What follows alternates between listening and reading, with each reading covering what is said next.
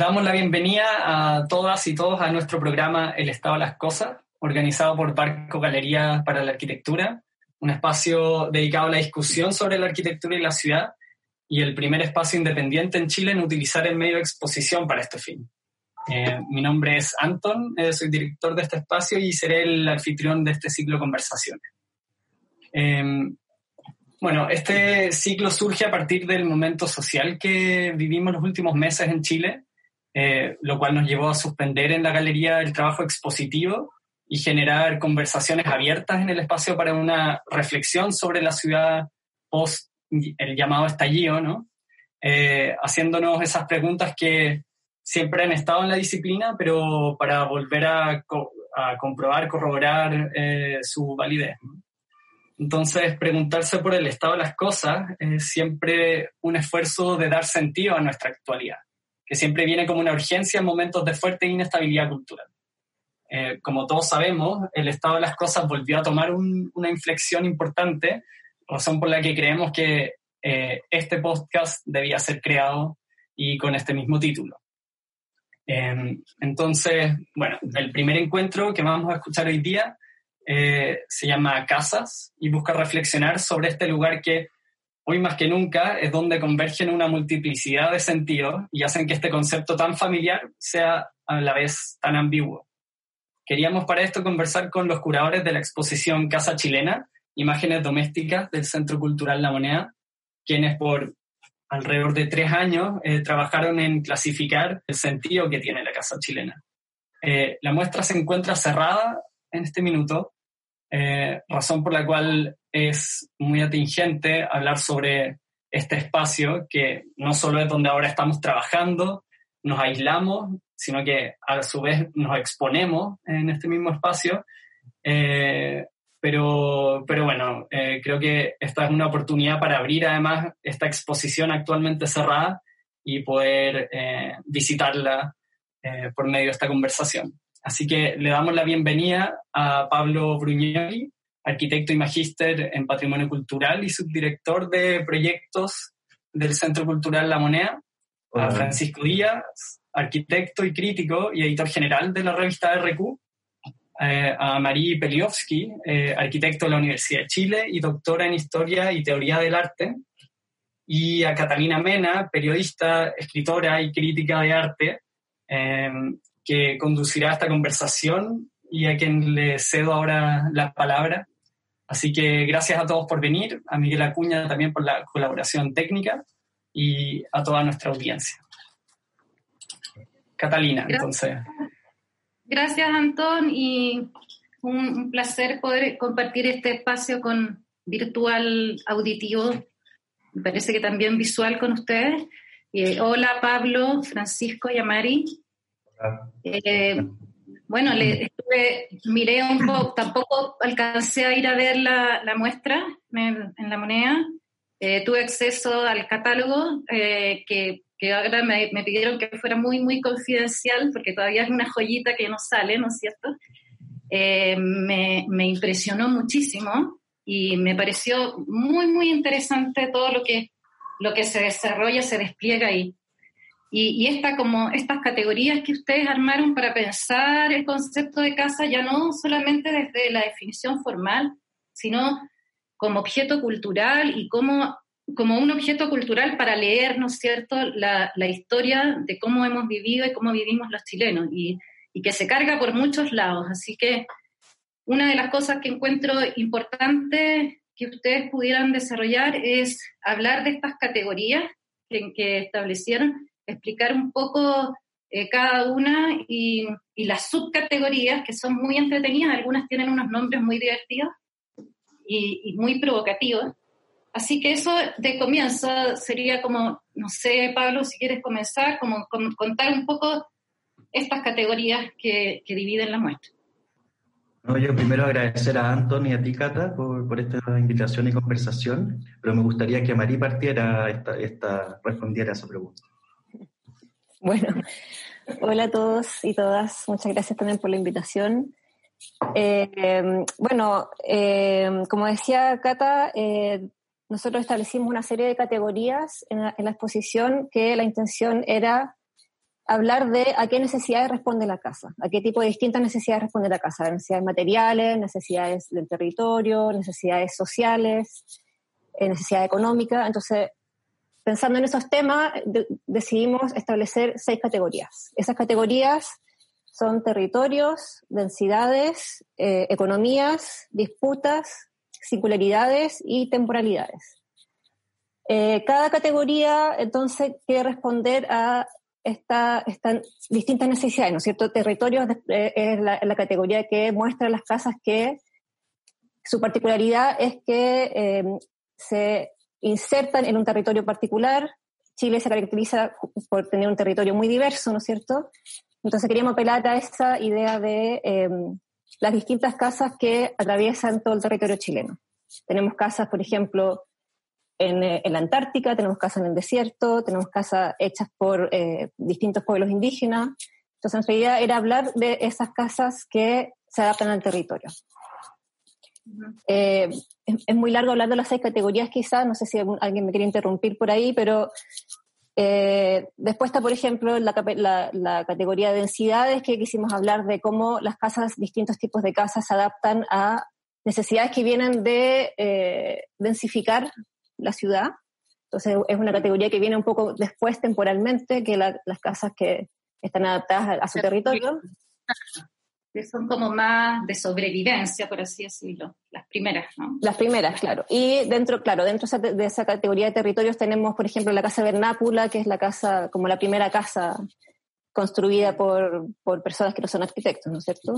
Después y nombrar las otras categorías, digamos, en general, sería, ¿no? Sí, sí. A mí particularmente, bueno, me interesan los ciertos cruces que se producen en la exposición, de que las categorías son como una dimensión en que uno mira, ¿no? Como está el capítulo, que es territorio, y que es súper amplio, la adaptación geográfica y topográfica, digamos, de la vivienda. Y hay casos ahí como bien emblemáticos como de relevar, y eso es lo que buscamos, más allá de generar una mirada como completa o exhaustiva de cada caso. Evidentemente son muchos más casos que se omiten más que los que están presentes en la exposición. Entonces hay muchas más omisiones que presencia, pero lo que busca es un relato no lineal, de muy diverso, de mostrar esta diversidad territorial, geográfica, desde el norte de Chile al sur, a la Antártica, también social, política y cultural. Y cómo la casa es ese prisma que nos permite entender esa diversidad y en que habitamos en este territorio y cómo nos hacemos cargo. Hoy en día, que estamos cada día más homogeneizados por el mercado, la exposición busca justamente ser como contrahegemónica de esa dirección, sino que es abrir la diversidad que trata de tapar o homogeneizar el mercado. Un poco un principio como inicial o una premisa inicial de esta exposición.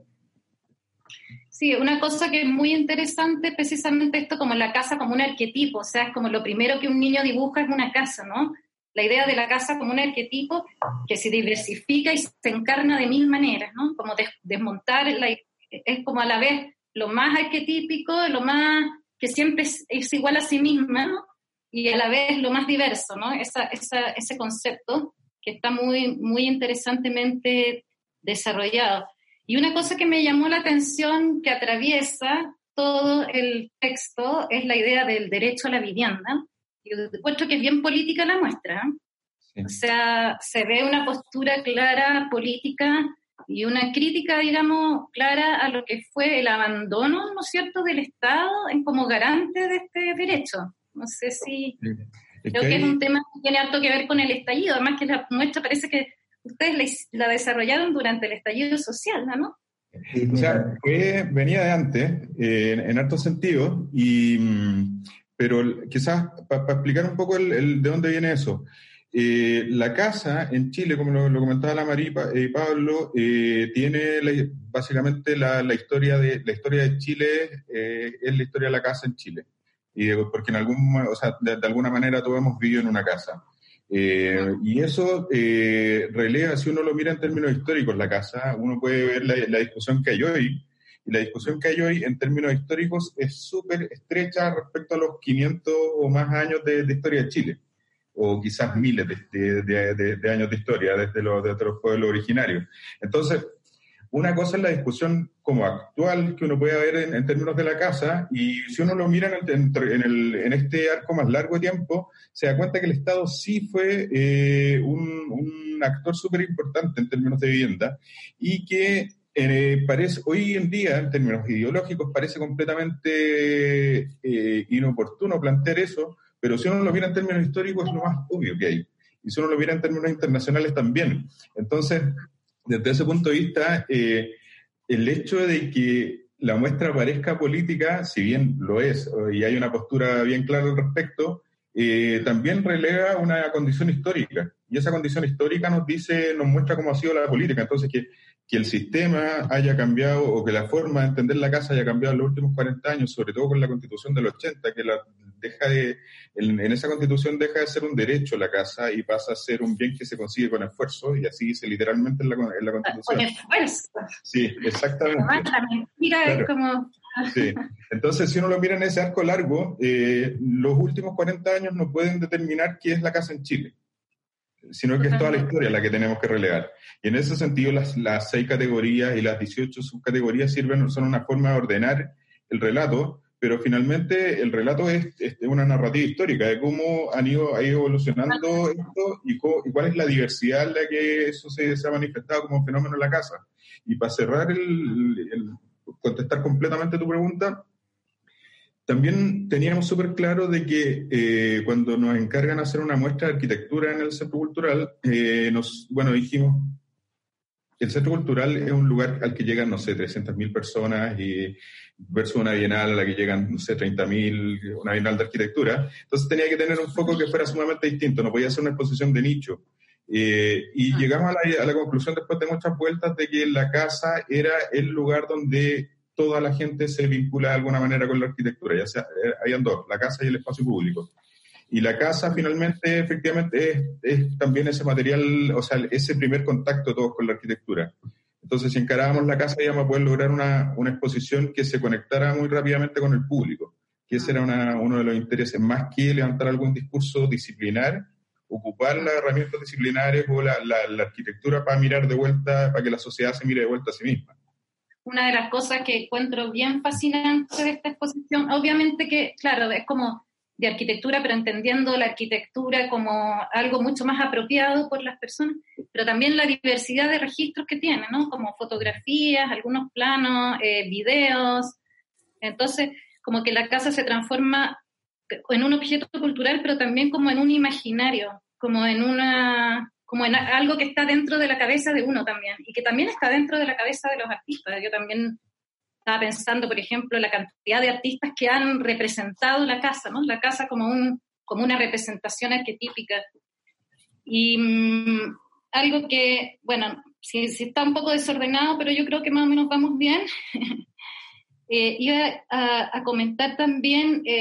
como la casa como un lugar, como un refugio, ¿no es cierto?, como un espacio privado, pero también ahora la casa como interferida por lo público, o sea, la casa como nosotros mismos ahora también estamos como trabajando en la casa, ¿no es cierto?, estamos ingresando al mundo adentro de la casa, como esa dicotomía, y la otra que se me ocurrió como otra categoría, la casa cárcel, que es la que estamos ahora, ¿no es cierto? Como poder comentar cómo la casa se va diversificando, este signo casa se puede ir diversificando según la experiencia, ¿no? Se puede resignificar según la experiencia. No sé si a Mari le hace sentido comentar esto.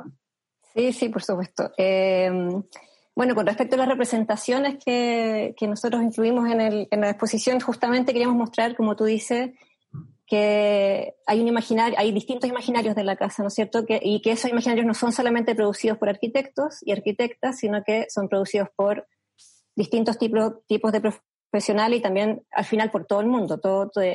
Aparecen en prensa, aparecen en el cine, aparecen en obras de arte, ¿no es cierto? aparecen también en planos de arquitectura, en fotografía. Entonces nuestra idea era justamente mostrar que la casa puede ser y es mostrada y representada de muchas diversas maneras, y que eso no es propiedad de los arquitectos, ¿no es cierto? Que también era por un deseo de no caer en esta exposición de nicho que comentaba Pancho. Y con respecto a lo también, que tú dices de... ¿Sí? No, que también como que no solo no es una imagen de los arquitectos, sino como que es un imaginario como muy... también íntimo, es como un deseo la casa también, como el deseo de la casa propia. O sea, lo que está construida por la gente, porque muchos de los ejemplos que ustedes tienen de ampliación, de autoconstrucción, de toma, son las personas las que construyen su casa. O sea, en ese sentido, como que ustedes mismos se salen... Bueno, tú no eres arquitecta, ¿verdad? O sea, sí, soy. Sí. Ustedes mismos se sacan... arquitecto. Ustedes mismos se despojan de su privilegio en un gesto así de modestia o de democratizar la disciplina en ese gesto, ¿no? Porque ustedes no son los de la arquitectura. Entonces, exactamente. O sea, yo creo que estamos los tres de acuerdo en que hacer arquitectura...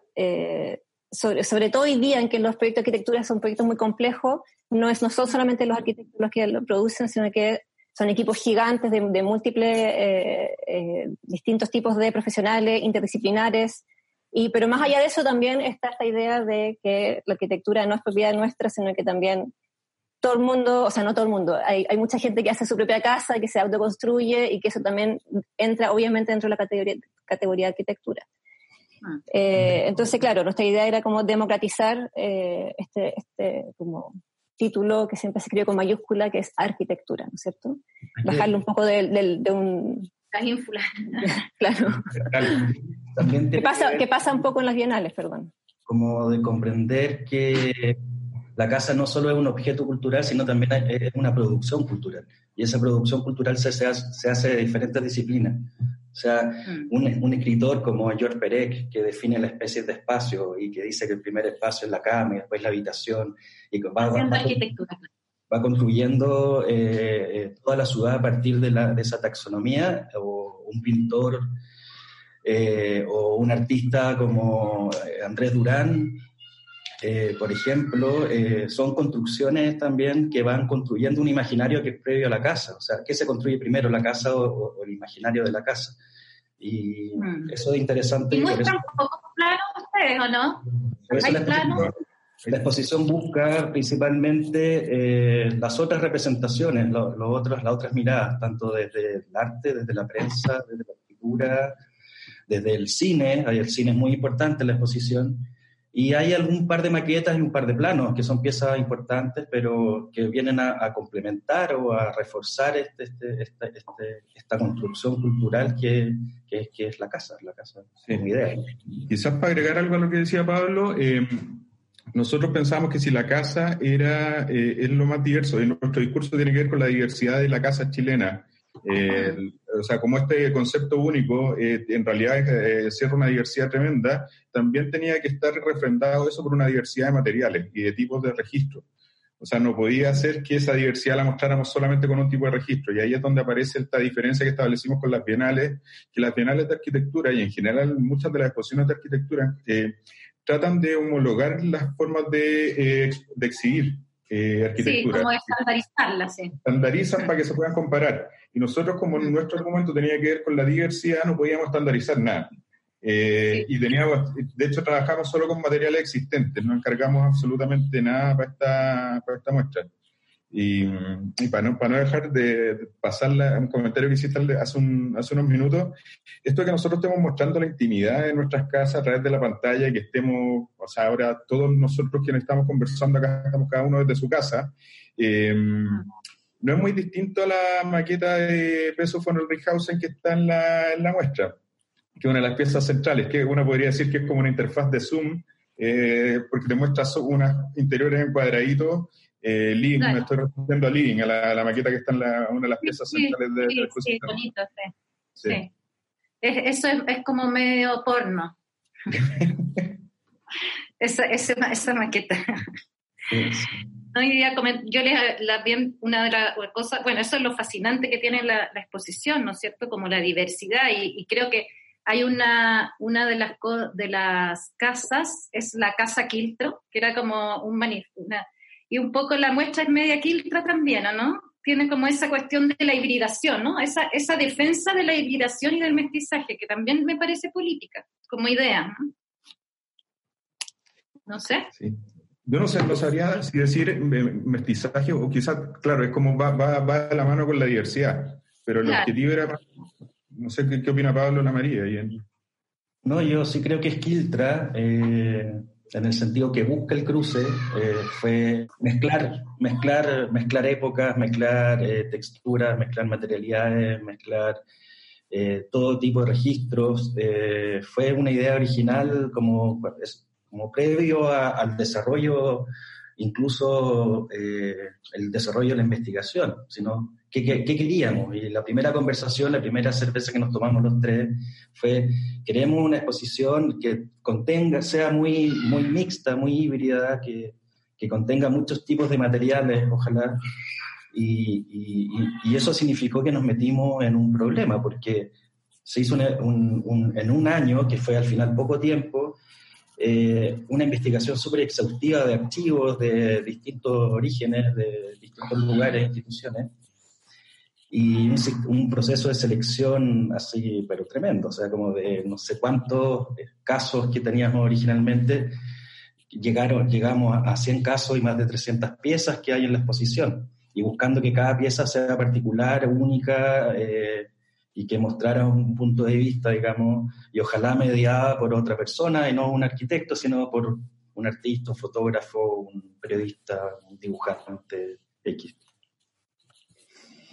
Quería retomar esta idea de lo híbrido que decías tú, que también yo creo que los tres partimos con una idea, o con una atención por lo menos, a este subtítulo que tiene la exposición, que es Imágenes Domésticas, y que nos interesaba a los tres mostrar la casa, más allá de la tipología, mostrar su domesticidad, mostrar su condición de acumulación de memoria, acumulación de distintas cosas en el tiempo, como pensando un poco el espacio de la casa como un espacio un poco kitsch, que uno va armando con distintos objetos, con distintos recuerdos, va cambiando a través del tiempo, ¿no es cierto? Entonces yo creo que eso también tiene que ver con un imaginario que queríamos imponer a la exposición, que tiene que ver con que la casa tiene esta cosa híbrida también de la producción de sus interiores.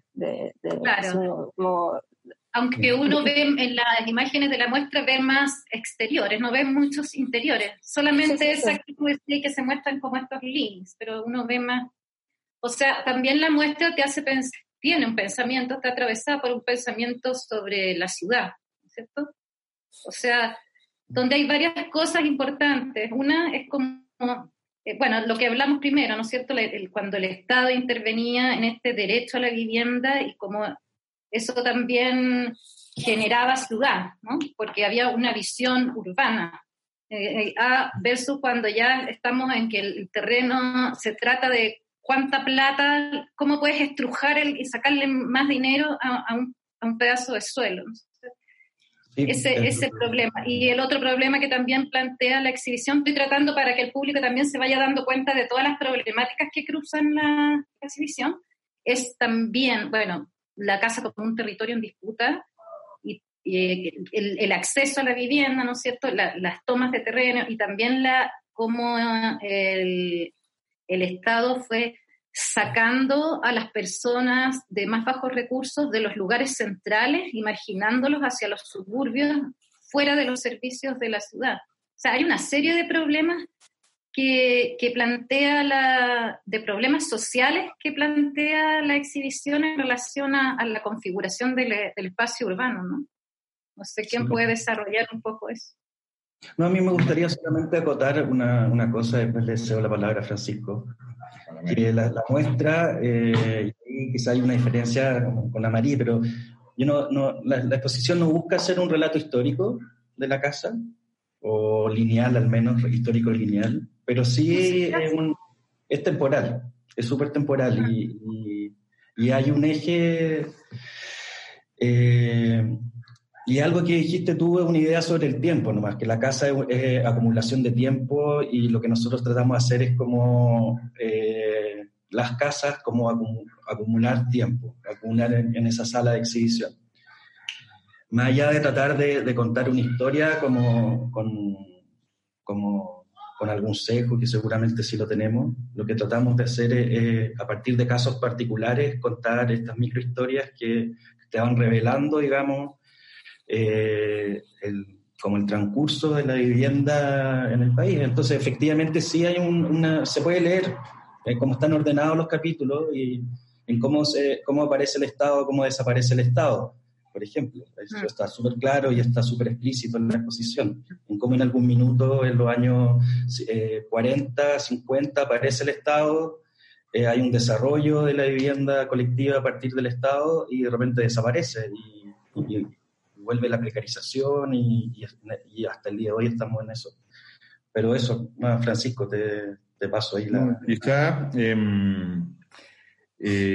cuando nosotros partimos y llegamos a esta idea de casa chilena, igual nos topábamos con dos problemas en ese momento. Uno es que la noción de casa en Chile ya estaba más o menos cooptada por la arquitectura de élite y todos estos arquitectos como hiperfamosos que hacían casas o segundas viviendas, y el peligro que corríamos de caer en eso y de repetir esos discursos. Eso por un lado, y por otro lado estaba toda la discusión en boga de los guetos verticales y toda la hiperdensificación y la vivienda de mercado y todo esto. Entonces, la pregunta era cómo hablamos de la casa sin caer en esa como en esos ya casi clichés que se habían armado en torno a la casa en Chile.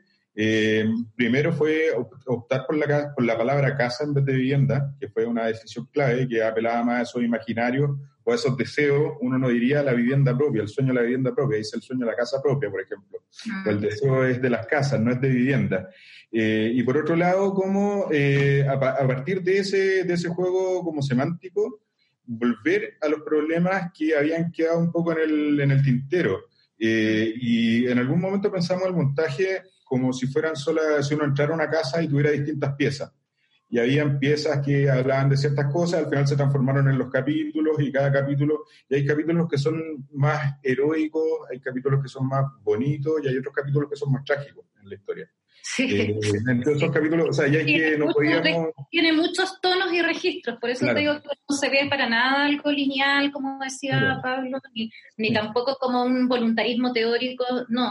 Hay muchas ideas que se cruzan, hay muchos registros, eso es lo entretenido que tiene, que te va sacando de un lado a otro, y de repente estás en un lado y de repente te sacas, y siempre es la casa, o sea, es esta versatilidad de este objeto cultural, que también es como un objeto simbólico. Me imagino que ustedes, en el hacer eso, que la casa también es como una especie es un concepto también, el concepto casa, ¿no? Sí. No sé qué pasó a ustedes cuando hicieron qué cosas descubrieron, no sé si a lo mejor es muy ingenua mi pregunta, qué cosas descubrieron o se dieron cuenta o qué teja les cayó, teja de casa, haciendo esta muestra, qué cosas se afianzaron, qué preguntas nuevas, qué se descubrieron, cada uno, eso puede ser como cada uno. Por mi lado, o sea, no sé si hubo una teja particular, pero sí, lo que sí puedo resaltar es que como somos un equipo de 3, funcionó muy bien la complementariedad de los 3. Los 3 teníamos como saberes distintos. Yo me dedico a la historia, a la arquitectura, Pablo tiene una mirada mucho más ligada al mundo del arte, y Pancho tiene también una mirada más ligada a la crítica de la arquitectura y mucho más situada en el siglo XX, yo un poco más atrás.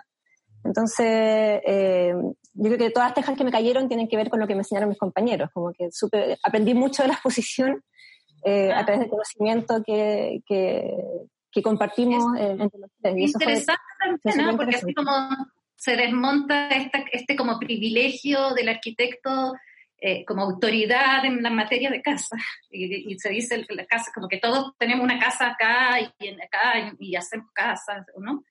También se desmonta un poco la figura del curador, como que también es bastante claro. Tiránica esa figura. Así no, que por ahí también es mixto por ahí. Sí. Sí, yo comparto que fue un aprendizaje bien importante en cruzar estos saberes y experiencias diferentes, distintas, de casos particulares que fuimos encontrando, de hallazgos que aparecieron, cosas que sabíamos, evidentemente, cosas que sabíamos que tenían que estar ahí pero de hallazgos tanto de casos como también de ciertos materiales específicos que fuimos encontrando. Sí. Y nada, pues uno a veces pierde la mirada como cuando está muy adentro de la mirada exterior y no sé si me cayó alguna teja específica, no, la verdad, no lo sé. No, pero como cosas que, bueno, a mí sí, como yo no sé nada, yo aprendí cualquier cantidad y además la encontré súper atractiva. Y hay materiales también de archivos que son súper sorprendentes. Así como, sí, por ejemplo, el primer grabado con esa casa que van llevando, como, claro, que sí. Me recordó esto como de los traslados en Chiloé, ¿no? De las casas en Chiloé. Pero es otra cosa, es como un galpón. ¿Qué es esa? Eso el primer grabado que está. ¿Qué imagen es? Es de las crónicas de Alonso Valle. ¿Ya? Que es de 1646, y que son las primeras representaciones que hemos encontrado de arquitectura chilena, o sea, hechas en el territorio de Chile, porque en esa época era Capitanía de Chile. ¿Cómo era construcción Eran una serie de grabados que hizo Valle para mostrar las costumbres de los indígenas en Chile, porque él estaba en Roma tratando de captar misionarios para irse a Chile. Entonces mostraba todas las bondades y lo civilizado que eran los indígenas. Era una publicidad. Era una publicidad para que todos se fueran a este territorio, o sea, los misionarios se fueran a este territorio salvaje y que no era tan salvaje. Esa era la idea, lo que quería mostrar. Y lo que está mostrando es una suerte de minga, pero no es una minga, sino que como trasladan como una vivienda liviana, hechas con palos, y uno trasladando de un lugar a otro. Eso es lo que muestra, pero lo interesante, claro, lo interesante es que es como la primera, uno podría como calificar la primera representación de arquitectura propiamente chilena. Claro, y eso, por ejemplo, uno nunca lo ve en una muestra de arquitectura, y sería como lo más propio, o lo primero que uno quizá, entonces también encuentro que la muestra es bien pedagógica en ese sentido, uno aprende mucho. Oye, si uno le busca más capas, o sea, por ejemplo, cuando la Amarí llegó con ese dibujo, que fue de nosotros, oye, pero esto es increíble, hoy tiene que ir, también uno se da cuenta que ese es también, no es solamente la primera representación de arquitectura, sino que la primera representación de arquitectura en Chile era un material promocional. O sea, no estaba mostrando cómo era, sino que estaba tratando de vender arquitectura y a través de la arquitectura vender un país. Entonces hay toda una serie de capas que aparecen ahí con toda esta, con cada material, y si uno empieza a analizar cada una, o sea, lo que aprendimos de verdad es bien, a mí me cayeron, no sé, muchas tejas, no sé, todas las que no le cayeron a Pablo probablemente, pero yo la agarré todas. Pero eran pocas tejas, sí. No, pero sí, por ejemplo, yo nunca había trabajado, o sea, había trabajado en exposiciones antes, nunca había trabajado en una tan grande, y en algún momento se nos fue de las manos. Y aprender a remanejarla, como a volver a tomarle las riendas, porque en algún momento de verdad se nos fue de las manos la cantidad de material, los tiempos, la capacidad del nuestro y del equipo de hacer las cosas, y como que volver a agarrar las riendas dentro de eso fue un aprendizaje tremendo, porque básicamente pasaba lo que tú decías, de que nosotros, si bien somos arquitectos y teníamos algo, quizás todos por algún lado, experiencia en curatoría, tampoco ninguno de nosotros era autoridad en el tema.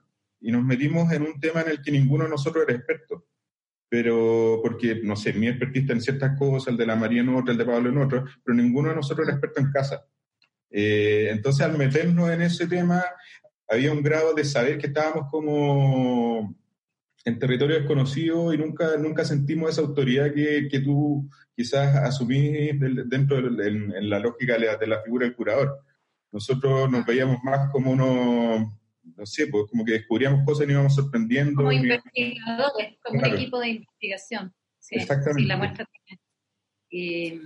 Oye, para cerrar con lo de las tejas, Otra cosa, porque la metáfora no era tan afortunada. Después pensé en los terremotos. No, pero está buena para otro aspecto de la exposición que nosotros le pusimos Casa Chilena, para jugar justamente con este estereotipo de la casa de teja chilena, de la casa colonial, porque Casa Chilena tiro remite a esa imagen. Cuando uno dice la casa chilena, incluso hay como un campo inmobiliario que vende casas chilenas, como con esa imagen. Y queríamos justamente jugar con esa casa de teja chilena, con el nombre, para mostrar que la casa chilena es múltiple y diversa, y que va mucho más allá de esta única casa colonial. Claro, como que ahí generar como un chirrido con ese cliché de la casa, o el arquetipo de casa chilena. Claro, totalmente. Claro. Sí, eso cuando, por las exposiciones hay minutos que se tienen que comunicar y se hace la prensa. Claro, por ejemplo, nosotros nos publicó inmediatamente Vivienda y Decoración. Pero ningún otro medio, Arte y Letras no quiso, otros medios más cercanos al arte no quiso, siendo que una exposición inmediatamente al usar Casa Chilena. Arte y Letras no quiso, Telemo. Empieza a aplicar como una suerte de prejuicio que hay desde el campo. Era demasiado Quiltra para Arte y Letras, ¿no? Claro, demasiado arquitectura. No, otros medios más especializados tampoco, entonces Artichoke, por ejemplo, tampoco. Porque hay una suerte de prejuicio con este nombre también, que nosotros lo usamos a propósito para romper... Claro, es como jugar con ese cliché, ¿no?, de la casa chilena. Jugar con ese cliché y romperlo, y por eso la bajada... desmontarlo, y por eso la bajada de imágenes domésticas.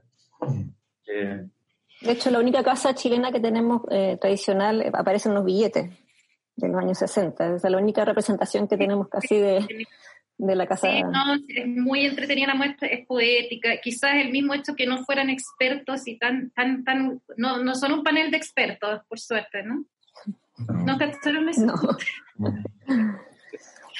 Eso también le da una libertad, ¿no? O cuando la cosa se te arrancaba de las manos sin rigidizarte, poder atraparla sin rigidizarte, manteniendo como la libertad. Creo que lo que vi yo, ¿no?, el catálogo, se ve mucha libertad para pensar también esas mismas categorías. Hay un grado de invención también importante en la ruta de la navegación, por así decirlo, ¿no? No es una ruta que ya está señalada. Acá como que se perdieron, se encontraron, entraron por laberintos, y eso me parece muy interesante. Y lo otro que se ve en la muestra es, la lucha de clases, ¿no? La casa fantasía, que es como un chiche, ¿no?, que es como un capricho, versus, no sé, el refugio. Ahora tenemos un montón de casas que son en Santiago, que son como carpas que están en todos lados. Esas no salieron. Esos son como refugios, estaría como la categoría. Porque ahora yo camino por acá cerca de las Torres de Tajamar y voy viendo carpas. ¿Se han fijado que está surgiendo esta vivienda que no sé? Habría que estudiarla también. Sería un problema para la arquitectura, ¿no? Está lleno. En algún minuto pensamos incluir ese contenido y lo dejamos a propósito fuera para no... Dejamos a propósito ciertos temas que por ejemplo, la media agua o estas carpas, que pudieran ser como una utilización de la pobreza, una estilización, y ahí tuvimos como un cierto pudor, por ejemplo, la media agua, que está como caso, pero se presentan sus materiales desarmada y no construida, y no sino como los materiales nuevos, la madera, el pino, los clavos, la plancha de zinc. Oye, y uno puede agarrar ese plano y hacerse una media agua, ¿no? Sí, con el plano que está en el catálogo, digo yo. Y los materiales están en el Centro Cultural, así que ahí no podemos hacer una media agua. Sí, de hecho, en el catálogo están los planos, efectivamente, y en la exposición están los materiales. Tú puedes ir con el plano, los materiales, pero no, lo que dice Pablo es clave. O sea, nos preocupamos mucho de no estetizar la pobreza, de no fetichizarla. Y nos pareció que poner una carpa dentro del centro cultural podía atender a esa fetichización o estetización. Entonces, en eso fuimos súper cuidadosos. Hay unas decisiones también éticas y y de no sé, como de lo delicado que es finalmente el tema de la casa también, ¿eh? Como súper, súper delicado. Bueno, no sé. La casa tiene que ver con, insisto, es un tipo de construcción que no es necesariamente de los arquitectos disciplinares, es un tipo de construcción que todos vivimos en alguna forma de casa. Eso ya lo dijimos. La exposición busca interpelar al público de esa manera, en reconocer esos modos de habitar. Reconocer y reconocerse en ese modo de habitar. Claro, y como valorar esa singularidad también. En cierta medida, una cosa que es bien divertida que ha pasado con el hecho que se haya cerrado la exposición, debido a que obviamente tenemos que mantener esta suerte de distancia social, como le llaman, y es que finalmente todos estamos yendo a la muestra. Como la muestra buscaba ser todas las casas de Chile, por así decirlo, ahora cada uno está enfrentándose a su propia casa, peleando con la casa todos los días, con los límites que te impone la casa, lo que puedes y lo que no puedes hacer dentro de tu casa, y es un tema que aparece casi como de rebote, como una continuación de la exposición, y era completamente inesperado. O sea, pero ahora, claro, uno mira la casa y dice, chuta, tengo que estar acá 24 horas al día por, no sé, quizás cuánto tiempo vamos a tener que estar. La casa cárcel. Te decía yo, como la otra categoría, la casa como una cárcel. Pero por ahí alguien dijo, estamos redomesticando la casa, estamos volviendo a habitar en nuestras casas. Claro, y a cocinar, y a darle sentido. Bueno, se puede hablar infinitamente porque también yo vi una entrevista que hicieron a Mari, que te hizo Marcial Parragués. ¿A Mari? ¿A mí? ¿Mm? Una entrevista donde hablabas de la que estaba en el Centro Cultural en la Moneda. Sí. Y hablabas también de la casa como un espacio también de trabajo, no solamente el espacio de la vida doméstica, también como las casas que tienen almacenes, y ahora para todos es el espacio de trabajo, o sea, como sí. Eso también es interesante, como este objeto, además de ser muy variado entre sí en sus distintas versiones, también se resignifica y se recrea a sí mismo todo el rato, ¿no es cierto? Sí, bueno, yo quería conectarme con lo que decías antes de la casa como cárcel y pensando también lo que está pasando ahora, me acordé de una foto que andaba, un meme que andaba circulando por ahí, que era una foto con una puerta de una casa con un cartel que decía romantizar la cuarentena es privilegio de clase, no sé si la vieron. Sí. Y que además, o sea, a mí me hizo mucho sentido pensando justamente en esta cuestión del derecho a la casa y de las diferencias de como la casa también expresa diferencias de clase y claro, la cuarentena es muy distinta para gente que está en una casa bastante cómoda que para gente que está hacinada y que, o sea, la cárcel puede tener mucho versiones distintas, ¿no es cierto? Para uno la cárcel es más romántica, para otros la cárcel es realmente una cárcel de un confinamiento muy duro. La otra, claro. El penal Santiago 1. Claro. Y más allá del espacio mismo de la casa, como que esta experiencia creo que también muestra mucho las diferencias sociales y cómo la casa como que condensa esas diferencias.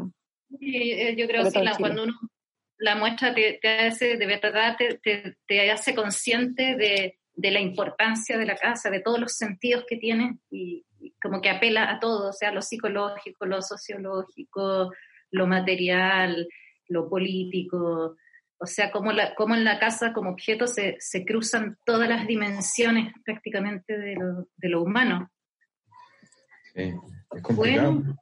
Porque es así y yo creo que uno de los grandes temas con los que sí nos cayó la teja es que... y eso recién aparece cuando uno ve la exposición montada, no cuando la está armando, es que los arquitectos nos creíamos los dueños de todo eso. Y ahí cuando uno se da cuenta de todas esas capas que aparecen, uno dice, bueno, yo en realidad como arquitecto no soy capaz de manejar todo esto. O sea, no tengo cómo. Con suerte uno maneja en términos de diseño, el control del proyecto, pero lo que pasa después, o sea, es completamente impredecible para el arquitecto. No, claro, el diseño del acontecimiento es imposible, ¿no? Claro. O sea, nadie diseñó estas casas para estar encerrado un mes. Ninguna de las casas en las que vivimos está diseñada para eso. Y aún así estaba.